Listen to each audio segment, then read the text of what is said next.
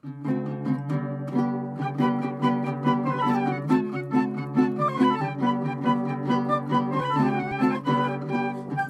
and welcome to In the Kitchen with Mary Mac. Today's podcast, we are going to look through my cookbook collection, or as I call it, my horror cookbook collection.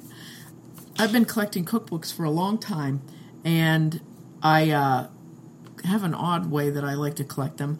I like to get cookbooks that are um, like community cookbooks, is one thing that I like, but my particular favorite is cookbooks that come with appliances, like antique cookbooks that come with appliances. So I have a kind of nice collection of these little pamphlet style cookbooks and regular cookbooks that came with like electric skillets, uh, pressure canners, ones from a refrigerator that is kind of hysterical, that sort of thing. And then I have a few promotional cookbooks, product cookbooks, that sort of thing that, you know, like from um, one of them uh, is from a company that makes all kinds of knives and stuff like that.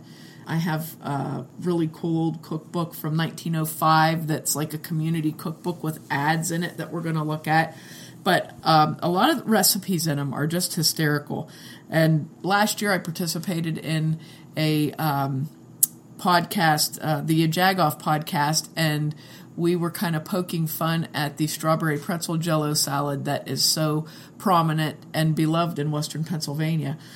You know, we, people make fun of that like it's I don't know. I don't even know why they would make fun of it. It's a good it's a good thing, the strawberry pretzel jello salad, and people bring it to all kinds of picnics and people enjoy eating it. I don't know why it's made fun of other than because it's the idea of um, making something with jello. But if you look at these old cookbooks, jello was such a popular thing. I think really because it stretched people's food dollars, I guess would be the way to say it. But well, you could the, the Jello dessert recipes are fine, but it's the Jello entrees that are that scary. And salads, yeah. yes. And I mean, and even like people kind of make fun of Jello desserts now, but yet Jello shots are real popular. Like nobody's going to make fun of a Jello shot, but you know, but it's one of those kind of things. Like you don't think about that, but in earlier decades um, especially in the 20s and 30s, uh, Jello was used to really stretch people's budget because you could take a little box of Jello that probably cost maybe four or five cents at that time and chop up some vegetables in it and and chill it in a little bowl and make it look like a fancy thing. You know, if you had nothing, so it'd be kind of a fancy, pretty, shiny wiggly salad, you know. Um, but these are uh, reminiscent of the uh, used to be very popular for main courses, uh, side dishes, and desserts was a thing called an aspic, and it was basically gelling something like people would gel bits of meat in meat broth and slice that down and either use it as a sandwich thing or a sandwich loaf or as a an actual dish that you ate. Tomato aspic was a popular thing, and it was kind of like tomato juice that was gelled and you could slice it and serve it as a sort of a side dish in a salad. And again, it was just a way to stretch your meal budget or the food that you had and do something with it that might be a little bit more pleasing than the normal, I suppose. And and Jello was a I mean, those things have always been popular. Jellos have always been popular, and when when Jello was made popular was in the early 20th century because it looked fancy and it was something that a homemaker could do that you know just add a little bit of elegance to your normal boring everyday life. So a lot of these things that i collected well all of these things that i collected were very geared towards homemaker because that was such a popular thought after um, and we kind of make fun of that but really when you think about it after world war ii and you know all of the things that went along with that you know people having to give up things women having to go and work in factories all the men being gone at war and uh, families being split up. When things sort of normalized after the war people wanted to be in a family and take care of things and you know have this typical what we think of as the 1950s family setting. So homemaking went along with that. It was sort of you look at it as a job. If you look at homemaking as a job what it basically is is you're taking money and spreading it as thinly as you possibly can. You know, you're being very frugal at the grocery store. You're probably gardening. You're probably going out and picking berries, kind of foraging. Um, you're stretching your meal dollars. You're using leftovers. All those sorts of things go into homemaking, the science of homemaking which isn't appreciated as much now as it really should be. And um, I do have this one particular cookbook. It's called the Modern Family Cookbook, and it was originally written in 1942, updated in 1953, and it was created by two professors at the University of Chicago. And the whole thing is it's a giant salute to homemaking really and it has all sorts of things like how to how to make a diet uh, for your family, how to create menus, why menus are important, how to shop, how to stretch your food dollar, how to buy good canned goods, you know that sort of thing. How to correctly store food. It's it's like a I don't know what would you say? It's like a textbook for. It's a textbook for a home ec class. For home ec class, yeah. So this is actually a cookbook. And um, one of the things that cracks me up in this cookbook, it has some really interesting recipes, but there's a chapter called Meat sundries. So use your imagination and try to imagine what meat sundries might be. Well, what they are is all the things that we usually don't eat now. Liver, how to remove the skin and veins from liver is an important topic in this particular cookbook. And then how to cook liver. There's a recipe in here for poor man's goose. So if you can't afford a goose, you can certainly afford a liver and make it into something like a goose. Oh my gosh, that's hysterical. So there's lots of delightful liver recipes in here. Italian liver, liver a la gourmet, which is fancied up liver, liver loaf, and you know, all those sorts of things. Liver burgers. This is hysterical. I love these old cookbooks because they have all this sort of dare food in them, you know. So when you go through, and, and then we get into the kidneys and, and the whatnots, this is my favorite all time, my favorite recipe title ever. I don't think I'll ever have a more favorite one than this. You ready? Scrambled brains. A recipe in here for how to make scrambled brains. And guess what? It is brains, and they are scrambled. Ugh. Oh, it just Oh, okay. Well, that's my that's my uh, the Modern Family Cookbook from 1953. I just love going through these books. Though some of the recipes, and uh, you know, occasionally you'll find a good recipe in an old cookbook like this. So you know, it's they're not worthless, and they're really entertaining, especially if you you know get a kick out of reading that kind of stuff. Horror recipes. One of the things that I have actually in my collection of mixes comes from one of these oddball recipe books. It's like a 1960s era recipe. It's a cheese ball that is coated in chopped hard boiled egg. And it's a weird looking thing, I do admit to that. But it is really, really good. Uh, apparently, hard boiled eggs must have been very popular in the 50s and 60s for anything. And I'll bet it was because eggs were kind of inexpensive or you had chickens, you know, and you just always had eggs. So, my little odd cheese ball is called a spicy holiday cheese ball. It's available as a, a little mix packet and it makes one cheese ball. And you just mix the contents of the packet with an eight ounce cream cheese or a Neufchâtel cheese, which is less fat cream cheese. It's a little softer. And you mix the ingredients with that and a tablespoon of Miracle Whip or mayonnaise. Mix that up together and then you um, boil one or two eggs and chop them up and roll your cream cheese mixture in those eggs and then uh, let it chill in the refrigerator for a little while and serve to your amazed family and friends who see this little ball of chopped up egg and go, oh my gosh, what is that? And you say, oh, you, you're going to try it. You're going to love it. And they will because, I mean, my family can wipe out one of these cheese balls in about 10, 15 minutes. Well, we did, uh, was it for Christmas? We made a cheese log. Yeah, we made a cheese log for uh, a Yule log party. and everybody liked it. So I guess that's my uh, that's what my interest in these old cookbooks because every once in a while you find a really cool old recipe like that in there and you and it's kind of weird and you try it and it's actually good. So if you get a chance to pick up some of my cheese ball mix from Standing Chimney or one of the farm markets we go to, uh, make sure you give it a try, or you can get it on our website. It's available to purchase there. So you might want to check that out. I have one that's a, it doesn't have a cover on it anymore. It's really old. It's so old, in fact, that whoever's cookbook it was actually sewed part of it together with thread.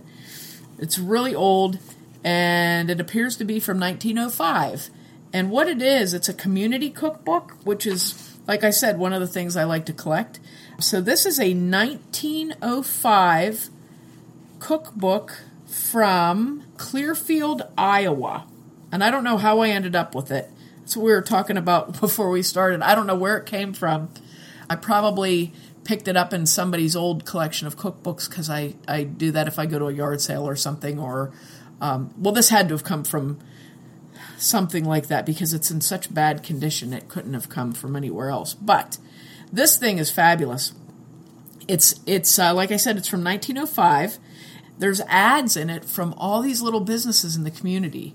So it's full of recipes that aren't written like a recipe. They're just a paragraph, and it says uh, put all these things together and then do this. You know, kind of. It's it's not. They're not like we would find recipes today. Does it have like any measurements? Um, no, but they assume that people knew how to cook, I guess, and people, you know, had some sense back then and could figure things out. So, the ad on the front of this is for the uh, Clearfield Farmers State Bank, and its assets exceed two hundred and fifty thousand dollars. So, this is the place you want to put your money, folks.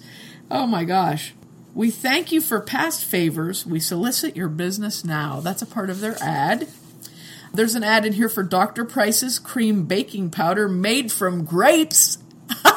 I didn't know baking powder was, I don't know what it's made from, but grapes was not a thing that popped into my mind when I think of what baking powder is made from. We looked it up and it was something like uh, baking soda, cream of tartar, and something else. Yeah, so grapes was not one of the things. Maybe cream of tartar is made from grapes. I have no idea. But this says 50 years the standard for quality, no alum, ammonia, or other adulterant wholesome and nutritious, except no substitute. And this is from the P- Price Baking Powder Company of Chicago. So there's some recipes in here. There's a recipe for an Irish stew that's given by an Irishman, so that's kind of interesting. This is the typical recipe. This is a recipe for noodle soup, okay? I tried to make noodles one time and they cemented themselves to my table and I had to get a scraper like you remove wallpaper with to get them off my table. I literally had to scrape them off the table. So I have never made noodles again. But here's a recipe for noodle soup. Wet with the yolks of four eggs, as much sifted flour as will make them into a firm paste. Roll it out very thin and cut into bands of about two inches in width. Dust with flour and place four of them one upon the other. Cut them in the finest possible strips, separating with the point of the knife, and spread on dough board to dry before using. Drop them gradually into boiling soup, and in five minutes they will be done. Okay, so this is how you make noodle soup. They give you very lax instructions for making the noodles, and they have you drop them into hot soup, which, what's the soup? so this woman assumes that you know all that and how to make noodles this is just a really neat book. This is one of the ads in it. Many a cook blunders along trying to do fine cooking with rusty pans and kettles. The cheapest and most satisfactory way is to come and get some of our good quality tinware, graniteware, and enamelware. Hartman Brothers. There's dentist ads in here, hotels, all sorts of things. There's a really good ad in here for a doctor this is for Dr. L. U. Singer, M.D. Been here since the birth of Clearfield. Makes every disease a specialty. Call and get your stomachs cured when you eat all the concoctions in this book. it's beautiful. Oh my goodness. Pretty neat book. And this has like a lot of ads for all through the town. I mean, it's really kind of neat. And the recipes are just, they're just they're just fantastic. There's also some household tips in the back under a section called Facts Worth Knowing. So here's some facts that are worth knowing. How to sugar cure meat. Don't kill your meat later than the middle of January to ensure safety from flies. And don't till, kill too heavy of hogs. About 200 pounds is best. For 100 pounds of meat, take 4 quarts of salt, 2 pounds of brown sugar, 1 fourth pound of saltpeter, and mix well. Take each piece of meat, rub thoroughly with this mixture around the bone and joint, then cover all the flesh side of the meat with the salt and lay on a shelf for six weeks. Just lay it up on a shelf somewhere for six weeks. Then, after the six weeks is up, shake off the salt and hang up to dry. After smoking, wrap the meat in paper, put in sacks, and hang in a dark place. Okay, that explains a lot about 1905. Here's one to remove ink spots. Moisten a cloth with warm water, apply strong ammonia, then follow with diluted phosphoric acid applied with a cloth. Rinse and lay in the sun to dry. Whoopee! That's pretty interesting. This is how to ventilate a room. Okay, so this apparently will purify the air in a room. Ready? Ready for this tip? Place a pitcher of cold water in the room. The colder, the more effective. It will make the air of the room pure, but the water will be entirely unfit for use. Just just from the pitcher sitting in the room? Apparently, I wonder if that works. I don't think it would work. Do you think it would work? I can't see how it would work. Now this is this is I like this one. To destroy ants. This is like making a bomb. Ants that frequent houses or gardens may be destroyed by taking flour of brimstone. Is that a thing? Flour of brimstone? Half a pound. And potash, four ounces. I've heard of potash. I think you can get that. So if you can find the flour of brimstone and then mix it with some potash, then what you do is you put this over the fire until it's dissolved and united. Afterwards, beat them into a powder and put a little of this powder in water and wherever wherever you sprinkle it the ants will fly the place i think your house will blow up holy moly this is just never use water from a reservoir for cooking. That's a good tip.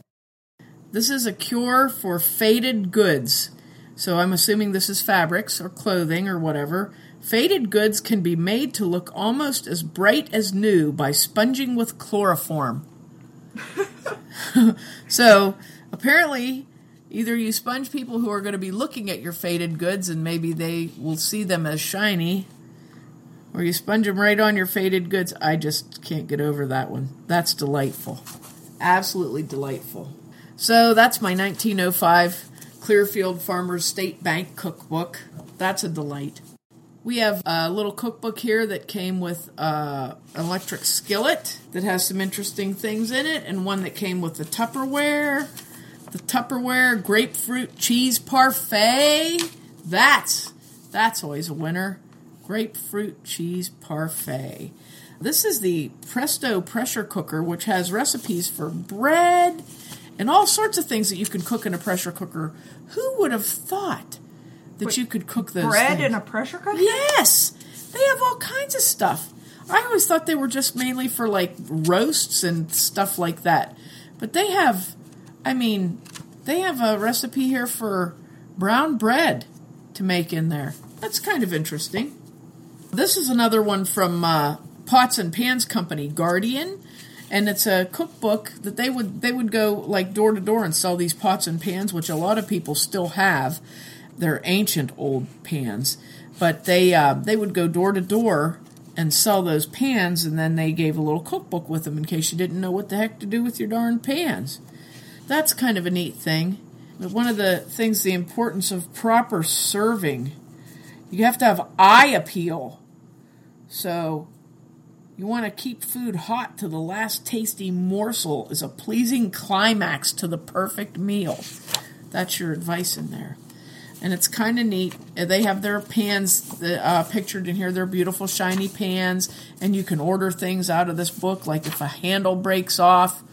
They tell you how to make coffee with their coffee pot. They show this beautiful stove with their beautiful food.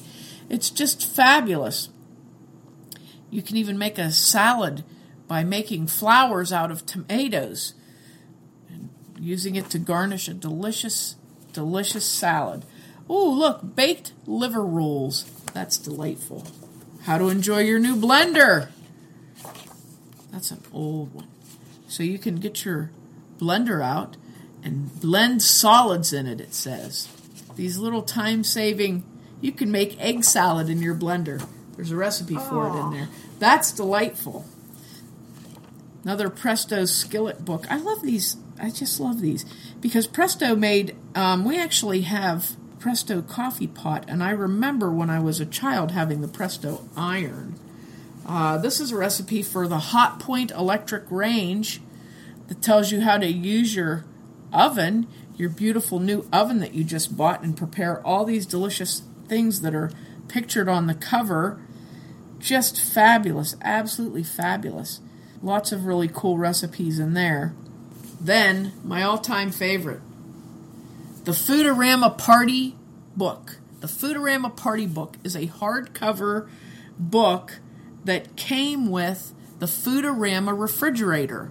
This book has great pictures in it. This is from 1959, and all the recipes that are in there for anything cold tell you to put it together and put it in your Foodarama, whatever your Foodarama freezer compartment, your Foodarama, whatever. But there's all sorts of delightful tea sandwiches you can make. Lovely jello salads in this book. I'll have to put some pictures up there. Salami cornucopias for parties.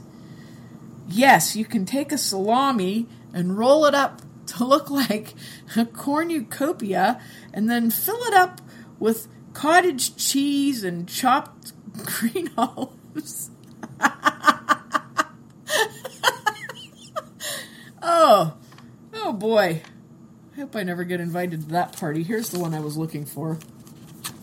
This is the salad. These little salads, they look like little yellow lumps. I'm going to have to put pictures up. This is called the mustard salad mold, and you use unflavored gelatin and the dry mustard, which gives it its pretty yellow color. And then you add three eggs slightly beaten, celery, green peas, pimento, watercress or other salad greens, and you mold this baby, and it kind of looks like. Um, Ooh, I don't even know how to describe what that looks like. It's a yellow blob with red and green. It it looks kind of like a a hotel omelet free breakfast Yes! gone wrong. Yes, that's what it looks like. Those fake omelets or fomlets, as we call them. So that's the Foodarama book. I have two other ones I'm going to throw in here for just for fun. Hawaii Cooks with Spam is a fabulous cookbook, but there's one thing in here that makes this cookbook so much better than all other cookbooks. Now, this is these are recipes from Hawaii, so a lot of them are okay. Most of them are Asian themed recipes, and there's a recipe in here for something you may possibly have heard of. Where the heck is it? Well, actually, there's a lot of Japanese themed recipes. Tempura with spam. Okay, this is the this is the best recipe out of the Hawaii Cooks with Spam cookbook. Uramaki spam sushi. Okay, so this is sushi that is made with spam.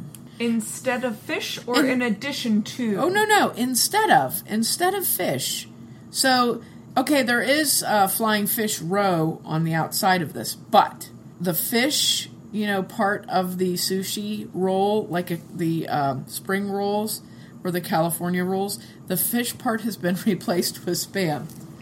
So, yes, that's a delightful recipe. That's that's a keeper there. Yeah, there's some there's some beauties. I'll close with the Fine Art of Garnishing cookbook. There are some beautiful pictures in that. The the the note on the front says from radish roses to watermelon whales. They actually have a they actually have a um, Viking ship made out of a watermelon on the front cover of this book. So I'll definitely have to share a photo of that. But this book shows you how to use carving tools that came with it. Um, it had a garnishing knife. This is from 1978, So uh, it had a garnishing knife, spiral slicer, twin curl cutter, decorator tool, and a flex knife. With those tools, you can make radish pom poms, you can make pickle fans, you can make What was the eggplant one? oh an eggplant vase. You can make an egg frog. An egg frog, seriously. An egg chicken is in here also. A cucumber rose or a cucumber boat. You can do that. You can make a cucumber chain, little chain links made out of your cucumber.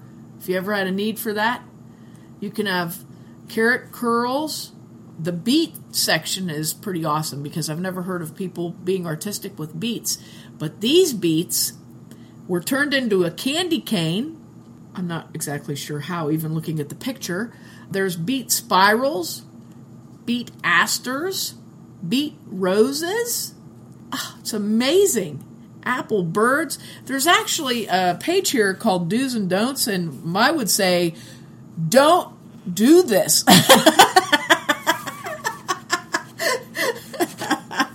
oh my gosh. That this is this is I just love I'm just so glad to have the opportunity to share some of the silliness out of these cookbooks, but I just always thought it was such a great thing to collect because you can get cookbooks anywhere. But these are these are my little oddball ones that I enjoy, and I'm always looking for them. I actually have one that I couldn't find that's from a utensil that my mother got um, as a wedding present in the uh, early 1960s, and it's a tabletop griddle that is also a waffle iron. So it has these plates that change out, and the ad in it says on the front of the book it shows the family at the table with this grill thing right in the middle and all their plates are around it and this, there's like four hamburgers cooking and it says cook food right at the table. Like that's a really awesome thing to be able to do. And then it has crazy recipes in there but it, the, the things are called hamburger sandwiches because apparently like just a hamburger that's not what they called it at that time. But i just always thought that was so hysterical the idea that this thing is so convenient that you can actually cook right on your table and you don't even have to walk all the way over to the stove or the grill you know because you're grilling right at your table. So i, I thought that that is such a funny one. But i hope you enjoyed my little trip down memory lane with my old cookbooks and um, so don't pass them up if you see them i mean geez save them they're so they're so great and so fun if you're ever at a goodwill or something and you see these old cookbooks snap them up because they're fun reading Thanks a lot for listening. I hope you've been watching our videos on our Facebook page.